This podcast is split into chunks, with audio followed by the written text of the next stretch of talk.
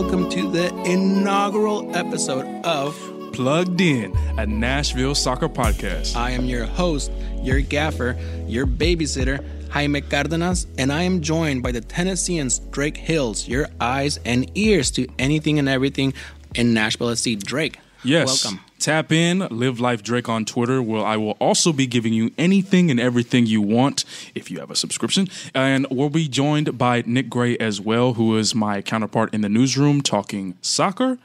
Hey guys, how's it going? That's all you have. That's all I have. All right. Well, as you know, Jaime He's a and man I of few will words, be. but he's, uh, uh, he's big on soccer passion. He'll be dominating unless you want to bring up Everton FC in the English Premier League or anything that happened with Nashville SC prior to its MLS birth. Nick Gray will be of very little words. already dunking on Nick, and it's only five minutes Nah, into this. y- everyone needs to know that Nick was the guy dunking on me about five minutes ago, so I'm not going to let that slip. But we're here to talk about Nashville SC. That's what we're here to talk about. And we're particularly here to talk about to you about their preseason. On Saturday, Absolutely. we start the season, the first inaugural season of Nashville SC, history in the making. You saw them live in Florida. What can you tell us about sort of what you learned by being there for a week? That's correct. So Nashville SC was in Florida first in Bradenton, based at IMG Academy. They left for some fun Super Bowl parties and then came back to Tampa, Florida, which is where I met them in the final week of its preseason. They had two friendlies. The first was against FC Cincinnati, uh, which they were able to get a 3 1 victory. And then, of course, DC United had a 1 1 draw um, in Tampa. Now, what I saw not only in those two friendly matches, but also throughout the few training sessions that I was able to take a look at was the fact that there is still a lot of lessons to be learned when it comes to situational foundation details that uh, Gary Smith, the head coach, has been very adamant on trying to get down. Uh, first and foremost is how they look with set pieces. What do they look like when it comes to defending them? Obviously, when they're in possession. What do they look like with a high press uh, when they don't have the ball? When they're in the opponent's attacking or the opponent's first third, um, and they're trying to put extra pressure on the ball in something that actually put, panned well, panned well uh, in not only the FC Cincinnati game, but also briefly from time to time in the DC United game. Um, a couple of other things is the fact that Randall Leal has been a standout when it comes to some of the top players in this Nashville SC roster. He's a guy who has been able to fit in well with what not only Gary Smith, but also some of the other coaches, Brett Jacobs, uh, Steve Guppy is a, a former English Premier League winger who notably played for someone like Leicester City in the English Premier League. Um, he's learned well so far. He's adjusted well to Major League Soccer and American soccer. A guy who probably folks wouldn't necessarily know from a national stage that has done well is Derek Jones, although he was on that that deep roster of you know Tyler Adams, Weston McKennie, Josh Sargent in that under 20 World Cup a couple of years ago. Uh, he was a standout on that team, and he's had some injuries dating all the way back to them, but also even last year with Nashville SC's USL team, he had a really good preseason camp. Uh, that's the, from the from Smith's mouth himself. Uh, talked about his ability, his his versatility to not only play in the attacking midfield role, the holding midfield role, but also plays a bit of a false nine or a second striker in a way. He earned two penalties, scored one. Hany Mukhtar was given the given the uh, privilege to score the second. So with with Derek, he's another standout of preseason. Um, lastly, Taylor Washington had a pretty solid uh, preseason, and something that Gary Smith told me was, "Hey, you know these USL guys that were either drafted by an MLS team and went immediately down to USL or started in USL. A lot of these guys, uh, notably Taylor Washington, was able to adjust to the increase of talent. Um, and a lot of MLS guys like Daniel Lovitz and some of these other guys, you know, U.S. men's national team level guys, which Taylor Washington was able to meet their level of talent in preseason. So we'll just have to see, you know, who's going to get the playing time in, in those depth roles. But those are some of the guys who who did well in preseason. There's definitely a lot of positives out of that preseason, and one of the big things heading into the season for Nashville SC is the fact that the spine, the defense, the midfield, and goalkeeper seems to be set. What can you tell us about the style of play How, what, how are they going to be playing? So Joe Willis is a starting goalkeeper, is likely to be the starting goalkeeper, as well as Dave Romney and Walker Zimmerman are likely going to be the two center halves, the two starting center backs for Nashville SC this year. And whether it be in preseason friendlies, preseason games, uh, or scrimmages in practice, in, in the training sessions, everyone is going to have the ball at their feet. Joe Willis is going to have the ball at his feet. Walker, Dave, it's going to start from the back. It's not going to, you know, it's not going to be a little bit of a, a one-two and then heave it upfield. Um, it's not. They're not going to play the long ball at all. They've been very, uh, in terms of the increment passing, that's been a big thing for this team. And they're going to have the possession. I mean, Joe Willis is going to going to start from the from the back. Are they going to lean on being a high press team? I think that's the buzzword. The high in. press for sure, but I think with possession, people want to think about possession as like you know basically sideways passing, kind of keep it in the midfield, and that's not really what Nashville has done so far. It's the, everyone has had the ball. Um, you're having guys like Daniel Lovitz get way up the field from the fullback position, so you're going to have a lot of chances being taken at times from this Nashville team. But the biggest problem is like, you know, they don't have anybody to really count on to score these goals centrally. You know, the center striker position, when it comes to taking advantage of these chances that are coming occasionally, they haven't had a consistent guy to put the ball in the goal. Well, that was that was be one thing that I was going to ask you from what you saw in Florida. Um, how are they using the fullbacks? Are they are they a heavy part of what they try to do in attack? Um, I know uh, Daniel Lovitz is a guy that has had several. You know, I think he had one year where he had five assists a couple years ago with Minnesota.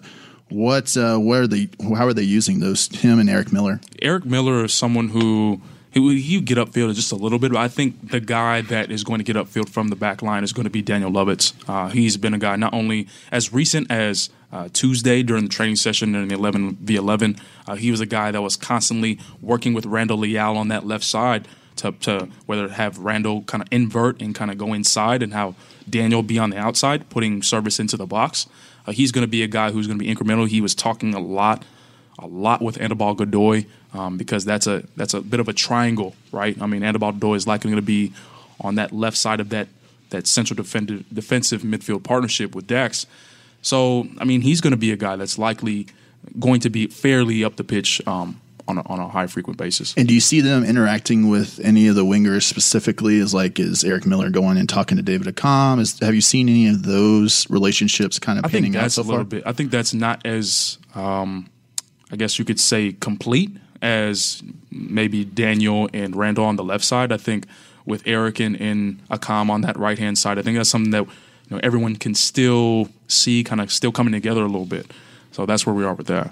I'm going to ask you to make a prediction. And uh oh. I know. I know. Uh-oh. Now you do did, do this on one of your stories, so I'm just going to ask you to do anything new. You know, okay. go, people should listening to this should go tennessean.com and That's go true. check out your coverage. Shameless plug. Um, and you know, you did a nice little prediction of the starting eleven. Right. Um, you know, you put Hany Mukhtar there in the middle.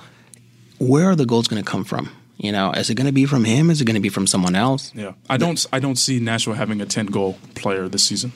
I don't see I don't see Nashville uh, having a team that's going to he- rely heavily on one forward or or Hany Mukhtar in that that number ten role, in that attacking midfield role. I think it's going to see someone like Hany maybe scoring six goals, Randall scoring four goals, Badji scoring three or four goals, uh, and then maybe someone like David Accam putting in two or three goals throughout the season.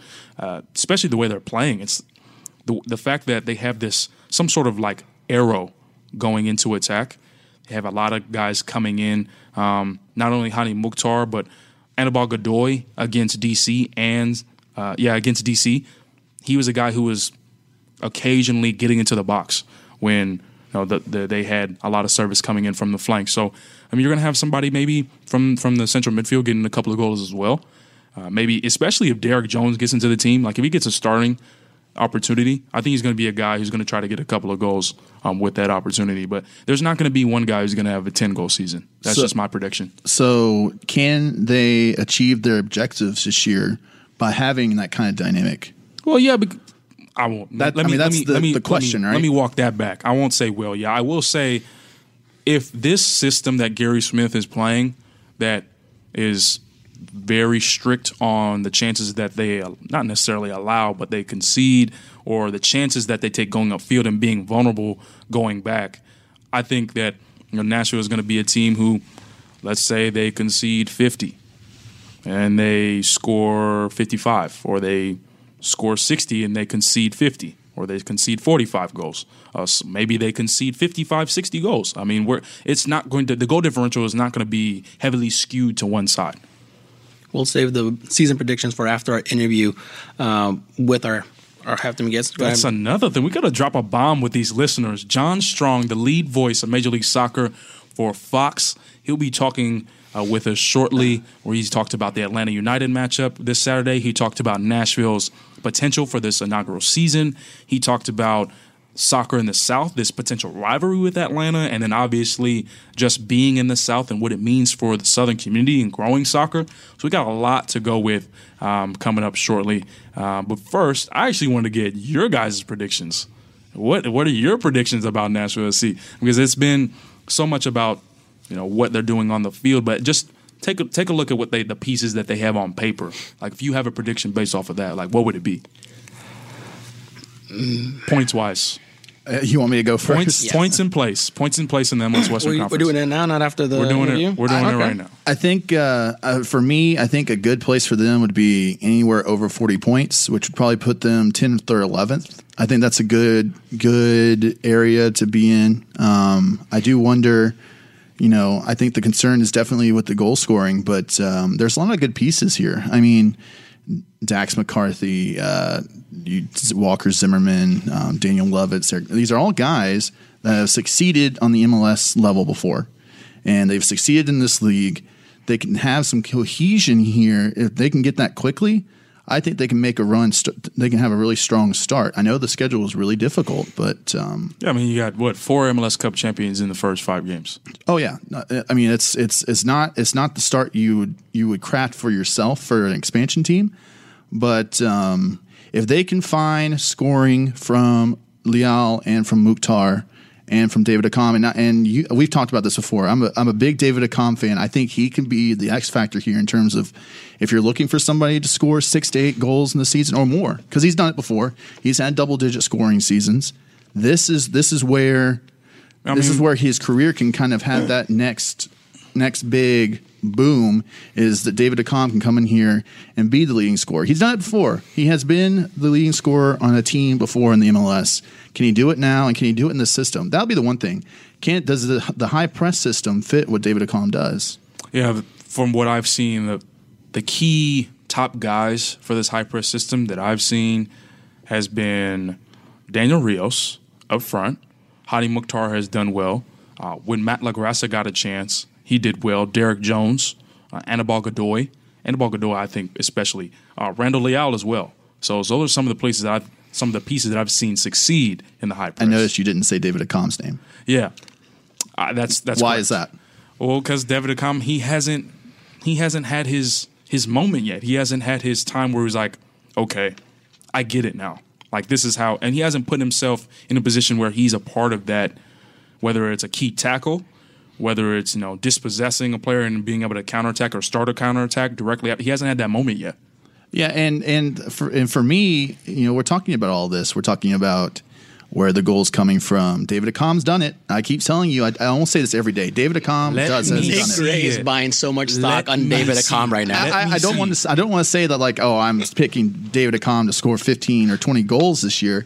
I'm saying if you need a guy to be the guy But that you gets didn't you write it to on the whiteboard, a though. possible DP, You didn't and write him as the guy who's purchase going to and- score a goal, though.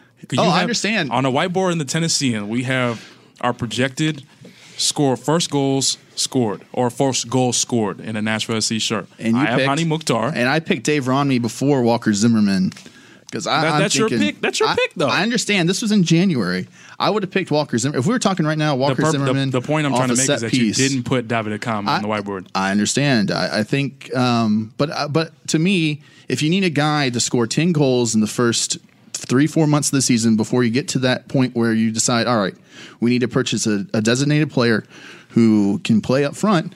David Accam is the guy. It's not going to be. I don't think it's going to be Danladi. I don't think it's going to be Badji. It's going to be either Mukhtar, Leal, or Accam. In where? And The number nine? Accam, in terms of being the, the number top one goal scorer. scorer. Don't Okay. going into say July fifteenth or August first. Accam's the one that you can say, all right, I've seen it before.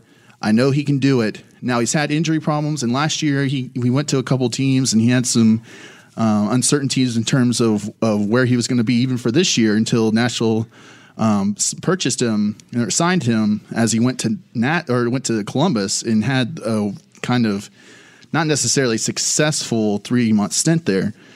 I still think though that David Accam is the guy who can be the X factor for this team and would surprise people when they are near a playoff position. It's be because someone like him is scoring goals. That's why it's so difficult to predict this team right now, as it is, as it stands right Absolutely. now.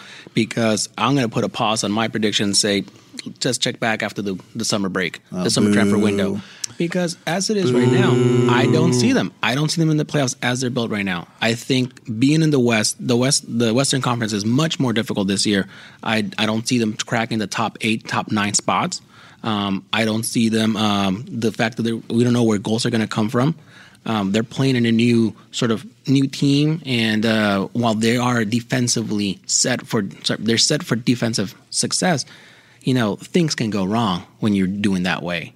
Um, and first big test is this Saturday against Atlanta, a, an offensive juggernaut or a team that likes to play offensive style. Their their defensive schemes is going to put right to the test right right from the go. And I don't know if this is a question we're going to ask after John Strong's interview, but do you expect this uh, to Saturday's game to be a fair representation of what Nashville SC is going to be? Really, not even just for like July and August. I'm talking like through this first six eight game stretch. Are we going to see the same Nashville SC style that we would see when they play, say, Columbus, who's not necessarily as a talented team as Atlanta is? Style is a key word because my answer just changed actually uh, when you said that word. Because style, it's not going to change. What is going to change is the quality. That's what I think. The way that they enforce that style upon other opponents. That's what I'm going to say. For You- now. you don't think? Well, we'll probably get to that later. We'll wait. I'll we'll wait. Well, let's listen to here. Let's listen here on the Plugged In National Soccer Podcast, Tennessean. We have John Strong as a guest. He'll be talking a little bit about Nashville ceiling, so he is giving his own take on that as well as the matchup itself, and a little bit more about what soccer is going to be in the South.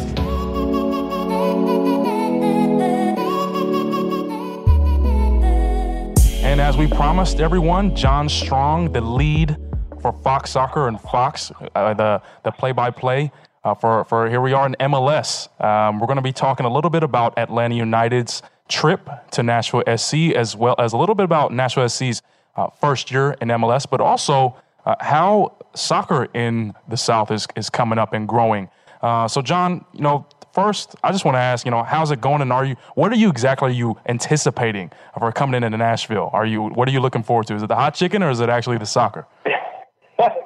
Well, the nice thing is I've actually gotten the chance three times uh, to be in Nashville to call the U.S. men. So, so sort of every other summer around the Gold Cup, we've had games there, and uh, we were there last July, and just could not have more enjoyed our time there. And, and even long enough, the first was 2015.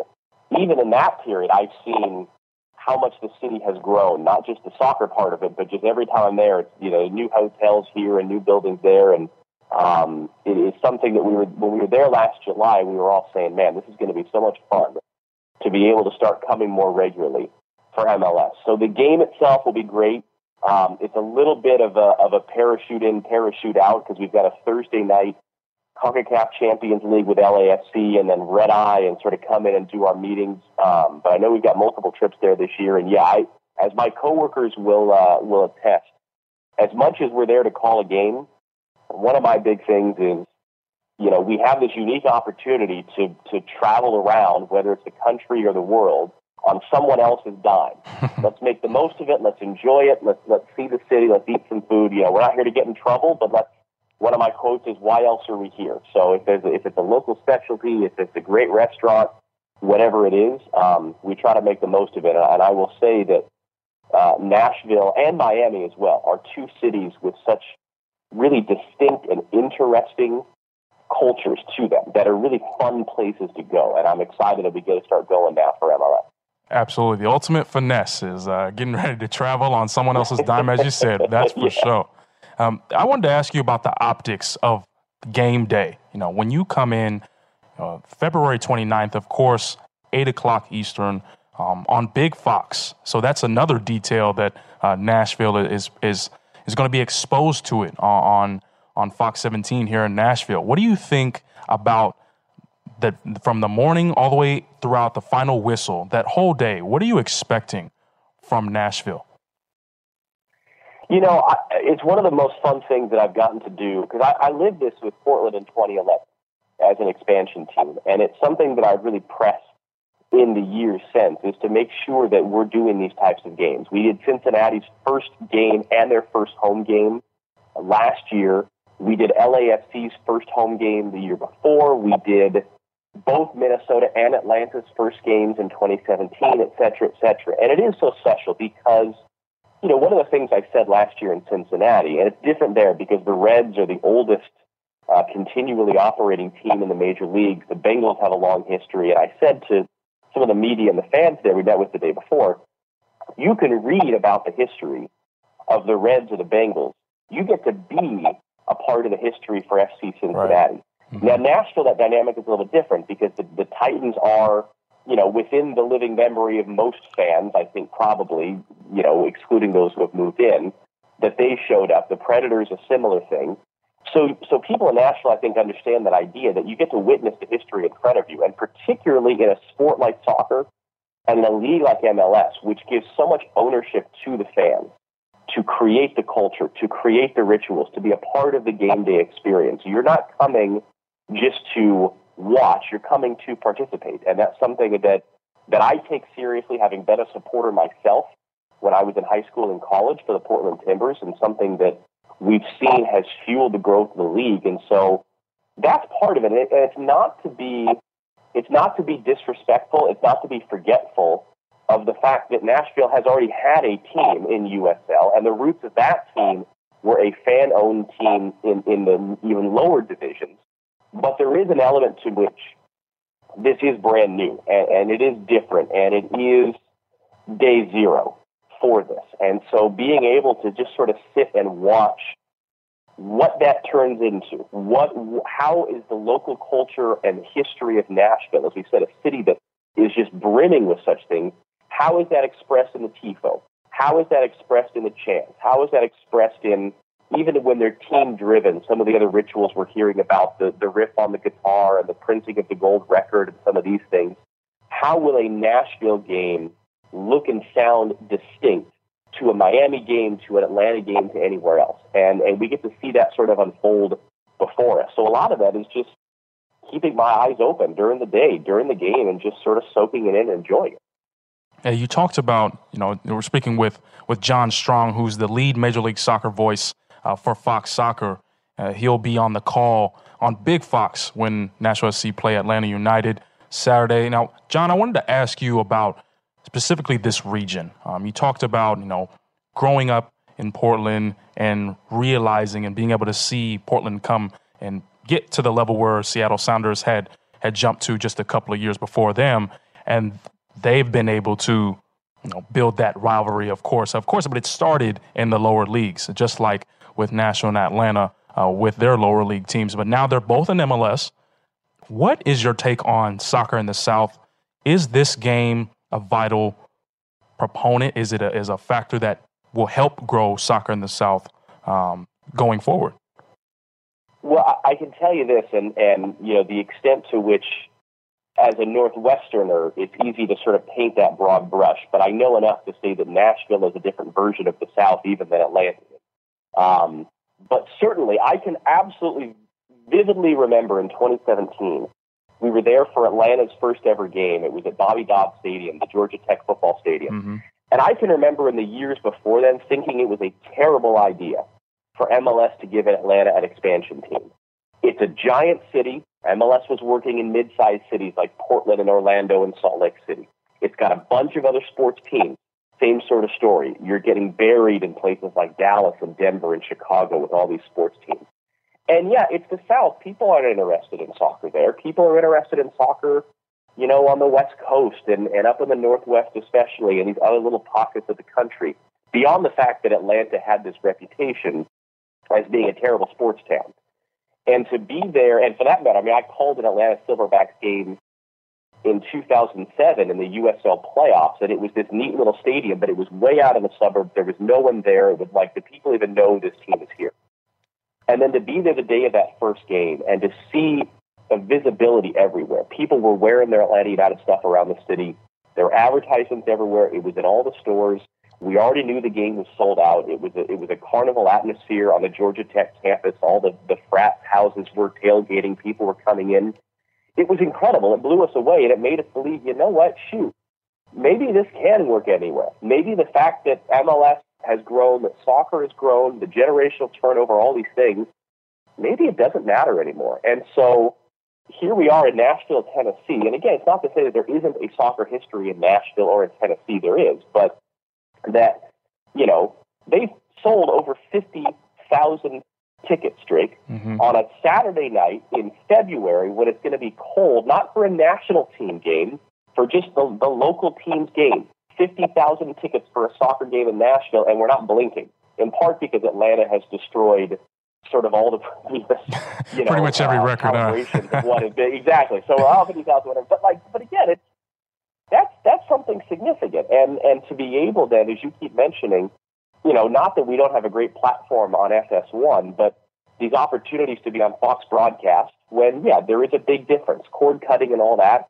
There's a big difference between broadcast network TV and cable television on a Saturday night in prime time on the Fox network to be able to be on and provide this showcase, A, for all of us, but be able to give Nashville the opportunity to show the rest of the country, hey, this is what we can offer here too, is really exciting. And so that's the thing where anymore I just sort of go in like, this is going to be crazy fun. And, and it has readjusted all of my expectations of where I think soccer or MLS can or cannot be popular. You know, talking with John Strong once again, the lead voice for MLS on Fox. You know, John, you did mention the big number. You know, just over fifty thousand tickets sold. Nashville SC um, had uh, had announced earlier today, and fifty five thousand was just over fifty five thousand was the total for Atlanta United's first game at Dodd Stadium on the Georgia Tech campus on 2017. Now I got to ask, you know, how much of a percentage, how high of a percentage is going to be Atlanta in Nissan Stadium Saturday, and how many fans will be representing Nashville SC? I, I have heard and seen that chirping on Twitter uh, from the Atlanta fans. You know, it is something unique, and, and it's, it's a fascinating dynamic because away travel exists in college football, but it's really not a thing in other American sports like it is in soccer. And part of it just because of the huge distances. You know, this is a relatively local derby. I hate using that word, but you know what I mean. The, the, the travel is reasonable. I always laugh when you'll see a game from England and the commentators will say, you know, they've traveled over 150 miles to this game. I'm like, that's the drive from Portland to Seattle. That's pretty that's much. Like, you know what I mean? So, so you understand it and you contextualize it that way. And it sometimes is a little bit of a fight because, yeah, if I'm an NFL owner, why on earth would I want fans of the other team in my stadium? That scene is a failure when, you know, the Chargers have all these Raider fans in their stadium. And yet it's something that's exceedingly normal and I would argue very important. And I can, I can attest to the times in Portland when the atmosphere is made better by the presence of the away fans. When when Seattle travels in big numbers, uh, when we've done a game twice where LAFC have traveled in big numbers, it makes the Portland fans louder because there's that there's that back and forth. And so I want there to be a lot of Atlanta fans because it'll push the Nashville fans that much more. Um, you know, again, it, it's Cincinnati last year as an example.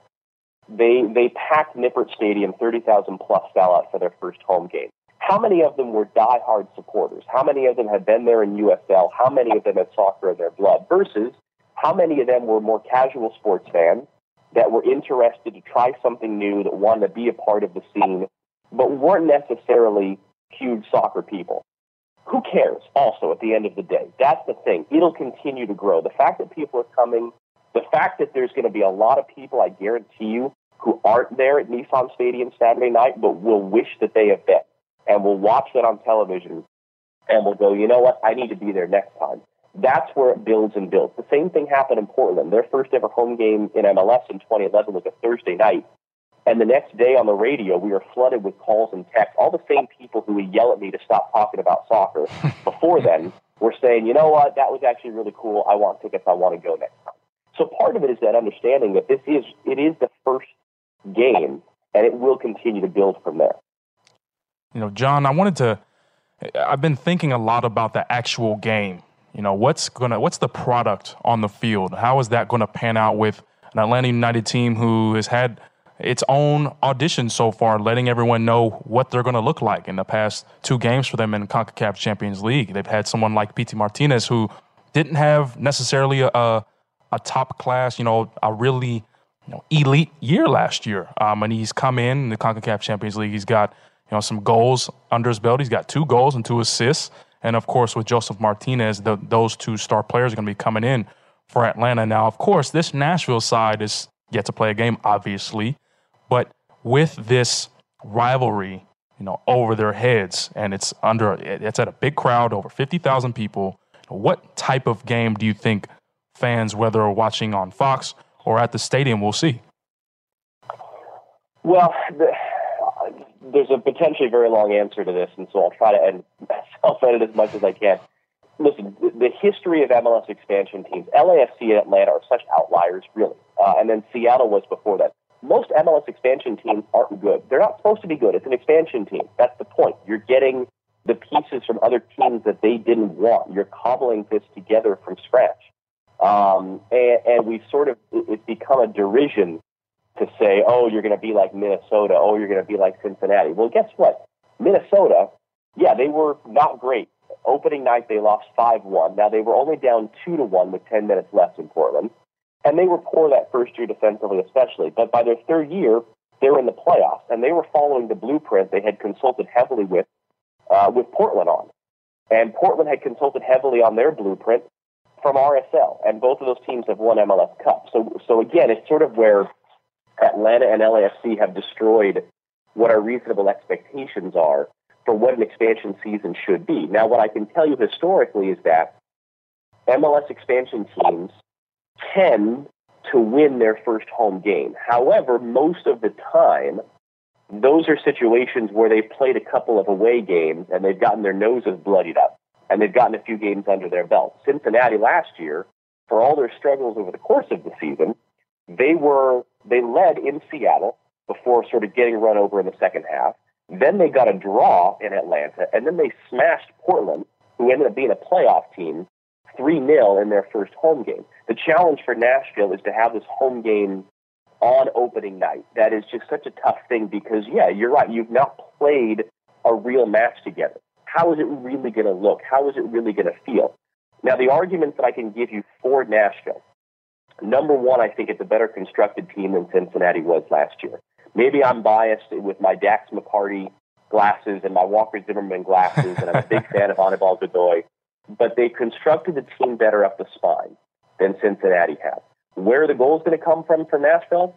I don't know. We'll see. You know, I'm always happy to be surprised. Dominic Badji has had some good moments. Uh, Hany Mukhtar obviously is a player that had, you know, was was sort of the next big thing and it didn't quite pan out. So here's his second chance. Over the course of the season is different than on the opening night. From an Atlanta standpoint, you know what I would what I would have said before last night was this is an Atlanta team, strange as it might seem for all their success. They've actually lost all three of their season openers. They lost their first ever game. They blew a lead in the last 15 minutes to the Red Bulls. They tried a new formation out in Houston in their second season opener and got dismantled. Last year, on shorter rest, a Thursday to a Sunday, they lost against DC, which has been a team that sort of had their number. Um, the fact that this is it's a shorter week of sorts, but you've also got two games under your belt. Um, I don't expect tired legs, but I don't expect much rotation from Frank de Boer because I don't think he has anyone to rotate to. They've got a bunch of players out injured. They're trying to get some visa situations. Um, and the other thing to keep in mind with Atlanta, they're a work in progress too. Of the 12 players that saw the field in the Eastern Conference final, their last game a season ago, six of those 12 are gone. They've overhauled their roster in a big, big way. It's going to take some time. However, in watching, I mean, I'm saying last night, Tuesday night, obviously, the fact that Pity Martinez had that good of a game, that he looked that comfortable, and that he was very honest afterwards about, hey, my head was not in the right place. It was a bad year for me last year, but I feel a lot better now. That's where I go, hmm, okay, this really could be a different Atlanta. But there is an opportunity for Nashville. It, it's going to come one of the things that Frank de Boer is sort of notorious for is he's not going to make a lot of subs. And again, I don't expect much rotation. Could there be an opportunity with one or two tired legs? Perhaps, even though it's this early in the season, you're still not at full fitness. Can you ride the wave of your crowd? You know, Atlanta's not really going to know what to expect. You know, there's a lot of game film on Nashville. So, again, I, you know, history sort of biases against Nashville. Atlanta's history actually gives some hope to Nashville. But there is that element of the unknown and the unpredictable in this type of situation where I even more so than I normally do in this ridiculous, crazy, unpredictable league that is MLS. I hesitate to have any particular expectations for what Saturday night will be like on the field. John, I wanted to ask you about Nashville's ceiling. You know, what's the what's the definition of a successful season for Nashville SC in 2020? Well, I don't expect them to be as poor by at least certain metrics as Cincinnati and Minnesota were last year. I have no real evidence for that. I, it's sort of a hunch I have of the way they built it. Um, in the same way, I don't actually expect Miami to be as good as Atlanta and LAFC. I think Nashville and Miami will be somewhat more in the middle. The the the line for success in MLS, unless you're an LAFC or an Atlanta or a Seattle where it's about competing for championships, generally it's making the playoffs. I think if you could make the playoffs for Nashville, uh, that's a very successful year. It was a weird Western Conference last year. You had one team that was beyond everyone, and this giant gelatinous blob between about two and nine in the standings, where even like yeah. Colorado was still in it on the final day. If that repeats itself again, Nashville's going to have a chance, unless they just really crater out. Nashville has a chance to be in contention. Um, the thing that I found really interesting actually was how front loaded their schedule is. They had this huge run early of home games. Then they've got a big chunk in the first part of the summer of away games and a lot of away games to finish the season. So there is an opportunity for Nashville to do sort of what Portland did in 2011. As poor as they were on opening night, uh, their first ever game at Colorado, who were the defending champs, Gary Smith's team actually, they won their first five home games. And that gave them momentum and it gave them standings points that even though they sort of just hit a wall in, in about Memorial Day weekend and didn't really recover until the fall, they were in it until the end. So it's already a forgiving playoff structure. It, it was last year a forgiving Western Conference. I think for Nashville, it is reasonable to suggest that they can be in contention until the final week. If you make the playoffs, that's a great season for you because that's what most expansion teams normal expansion teams aspire for. If at the least you can say, you know what, we're in contention to the final weeks, we're not breaking records for the amount of losses or the amount of goals we've allowed, and there's a real sense that we're building a foundation here. We're finding guys that we know we can keep long term. That's part of the expansion teams. There's tons of roster turnover because you think that that guy you scouted, you scouted and you signed is going to be the real deal, and after five games you're like, nope, this guy's terrible. That happens for every expansion team, really. Even the Atlantas and the LAFCs had guys they thought they could count on, and they were gone by the end of the year. But if you can get to the end of the season, you go, okay, we've got six or seven or eight or nine of our starting 11 pretty locked down here, and we sort of know where else to go. I think that's a successful season for Nashville. John Strong, the voice of Fox Soccer and the voice of Major League Soccer on Fox, and a fellow Oregon Duck. You know, it's good to actually uh, get go a Ducks. chance to connect. So go Ducks, and thank you so much for coming on the podcast. And we will see you in Nashville Saturday, February 29th when Nashville SC take on Atlanta United. Drake, I couldn't be more excited to, to be there and to be a part of it and to get to tell Nashville's story to our to our audience on Fox Saturday night. So pleasure talking to you.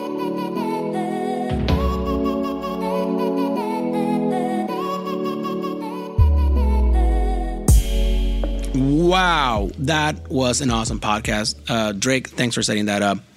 Yeah, man, I think John Strong, he's a guy who he's been around the MLS expansion narrative, so to speak, a couple of times. He's been able to assess how each market has grown in MLS or the lack thereof. And he got a chance to talk with him about you know, Nashville SC's ceiling for 2020. And I think what John Strong was saying, you know, he com- it was hard to compare, right? He did talk about LAFC and Atlanta being outliers. He talked about you know, what Nashville has versus what it doesn't have at the moment.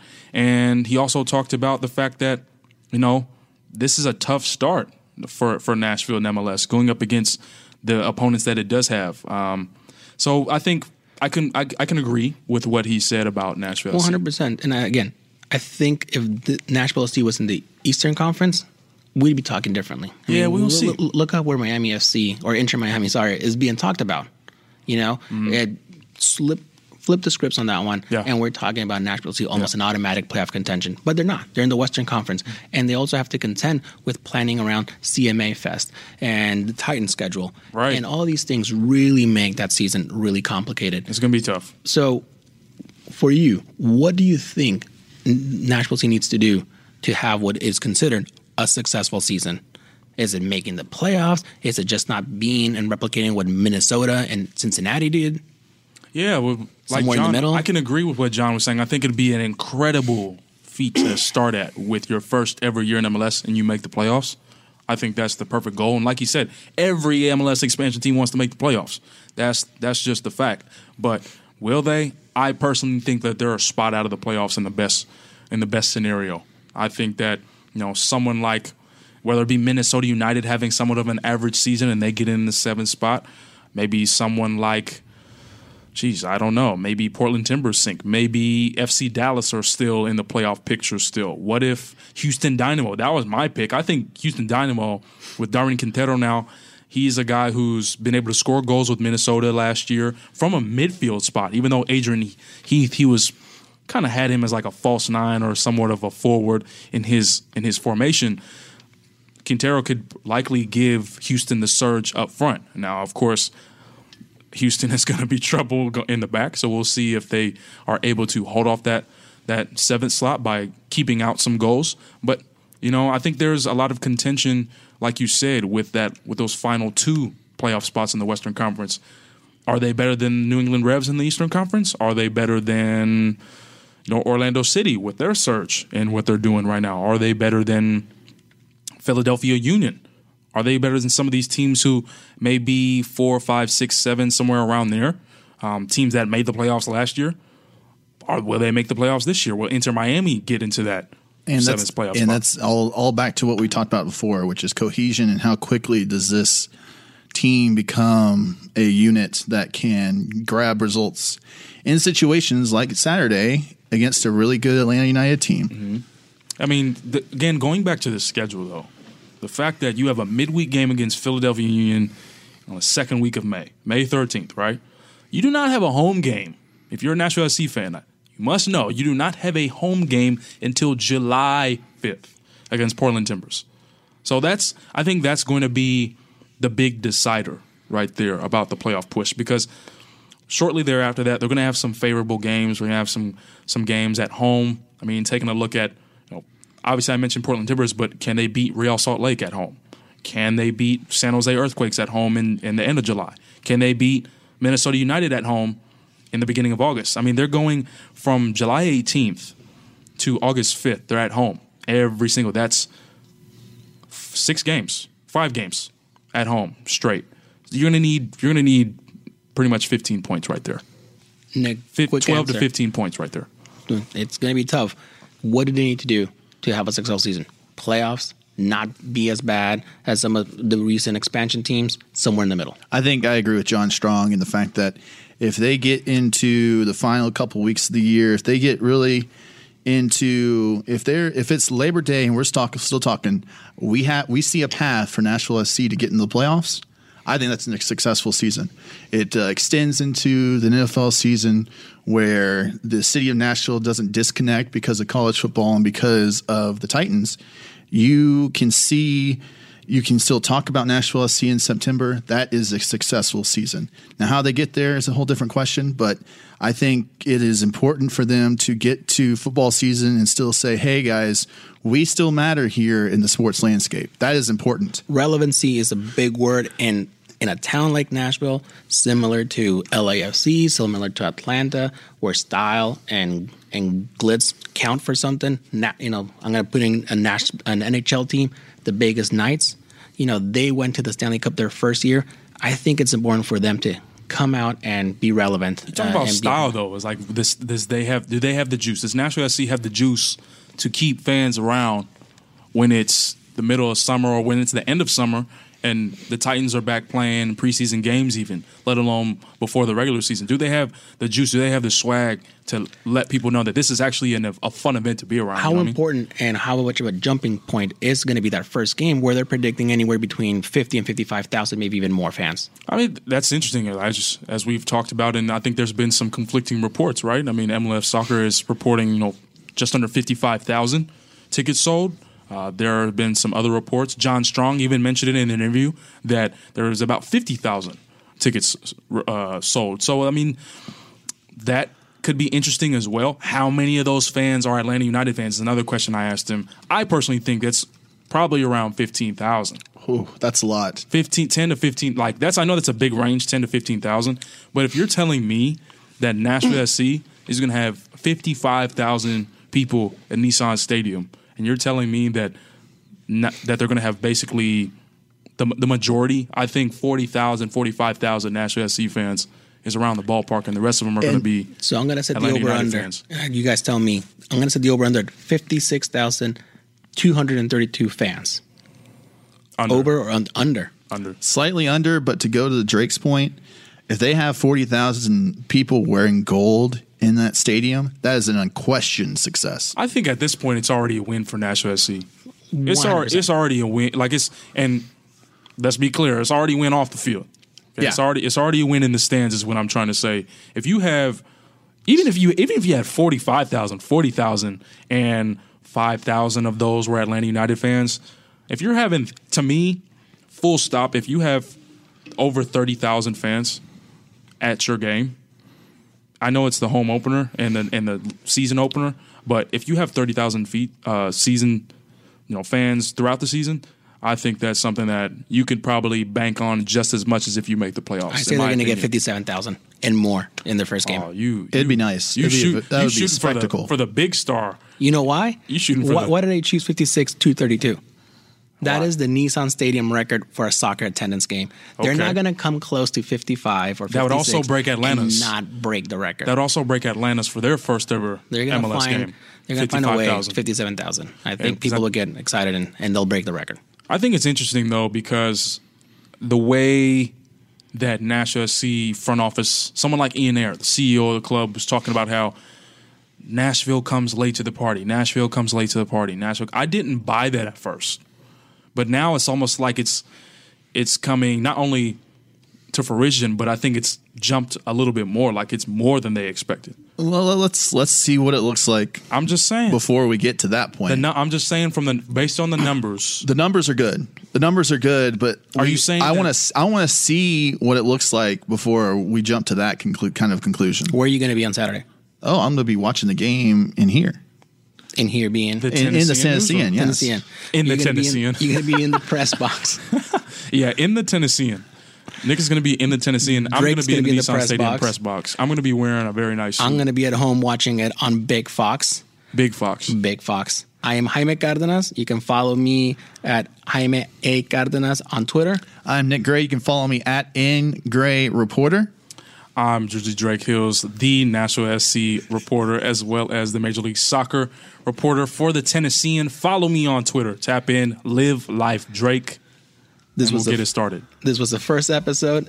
E E1 S1. Let us know what you'd like us to talk about. Let us know your thoughts, and you know, let's all be a part of history here.